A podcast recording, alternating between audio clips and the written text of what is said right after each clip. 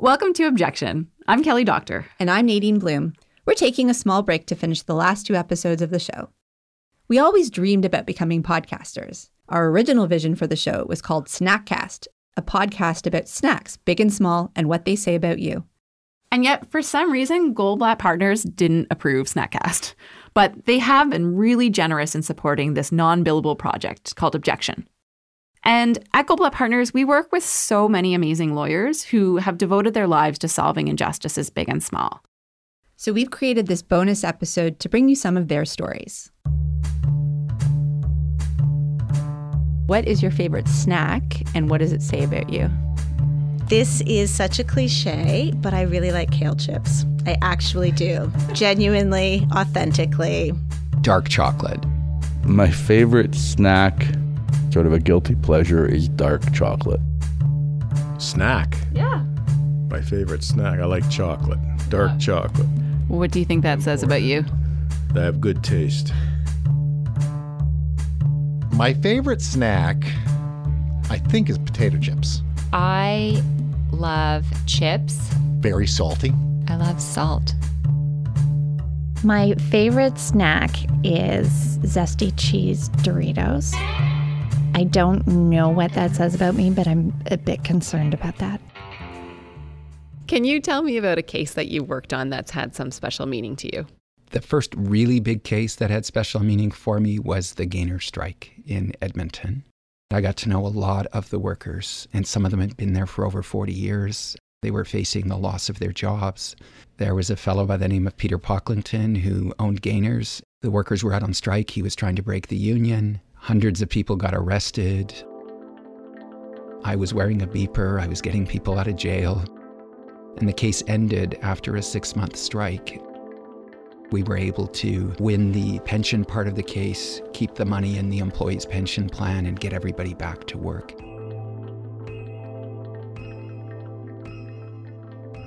A case in which the grievor and his wife had had a child who suffered catastrophic birth injury. One of her problems, the child's problems, was that she could not feed normally. The benefit provider under the insurance contract that was referenced in the collective agreement declared that this special product, which was prescribed, was a food and not a medicine and therefore wasn't covered. We were able to grieve, and luckily the arbitrator completely agreed that this was a medicine. If you're going to substitute and take away the right to strike from essential services, you have to have a fair, impartial, binding arbitration process. Harris tried to change that, and uh, we challenged that on the basis that it was a perversion of the process by putting in uh, judges who had no experience. We won in the Supreme Court of Canada. Tremendous uh, victory. Stopped this nonsense of the government interfering in the independence of these processes. Reestablished some faith in there being an independent adjudication system and the independence of those who are chairing boards of arbitration in essential services is absolutely paramount.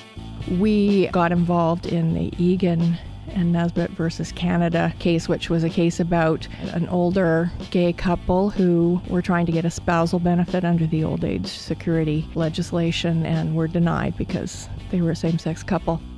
We intervened for the Canadian Labour Congress. In that case, it was going to the Supreme Court of Canada. It was the case that decided that sexual orientation was an analogous ground of discrimination under the um, Charter. And why did those cases have meaning to you? I just like a good fight against bigots.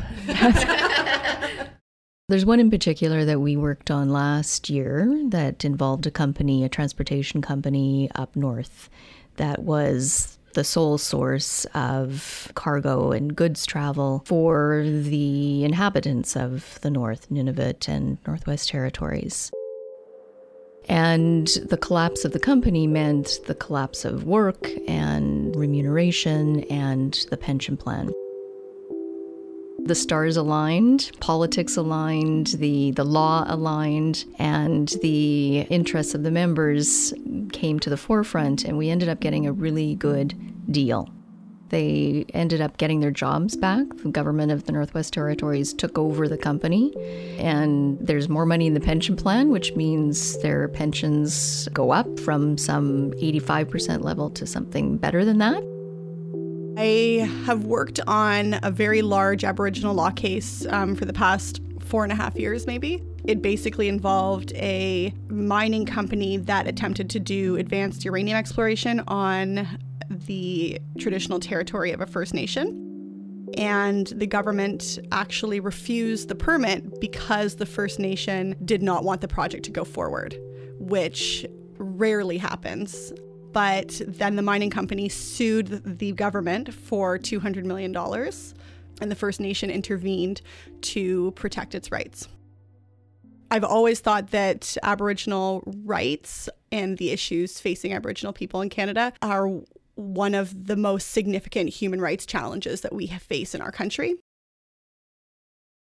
The case that was most meaningful to me was a criminal case that I did when I was representing a woman who was charged in a road rage incident.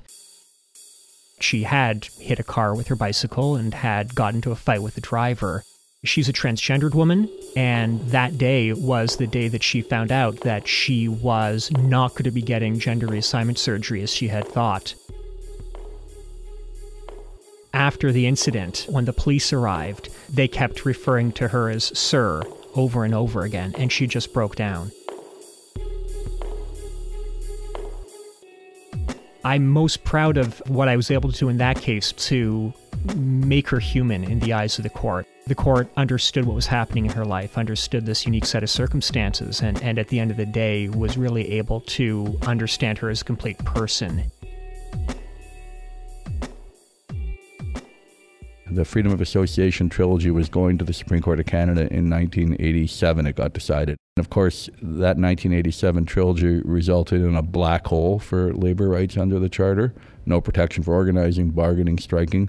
So over the years, we appeared in the Supreme Court of Canada for the Canadian Labour Congress and slowly attempted to resurrect protection for the right to organize, strike, and bargain. Most recently, in the Saskatchewan Federation of Labour case, we sort of completed the trilogy reversal uh, where the court found protection for the right to strike under the Charter. At international law, freedom of association is always understood to include protection for the right to bargain and the and the right to strike, but uh, it took our court a while to get to that same place. Well, it took over 20 years, didn't it? Yeah. And you were there the whole time. I was there the whole time. Can you introduce yourself?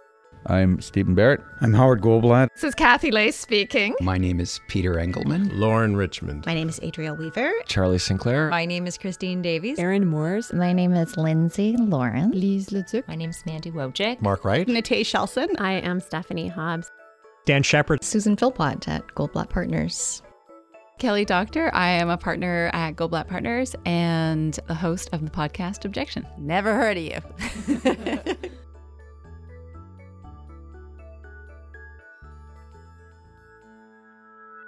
And um, if you could change one rule or one thing about the world, what would that be? Well, I would have said better parking, but it's kind of a small standard.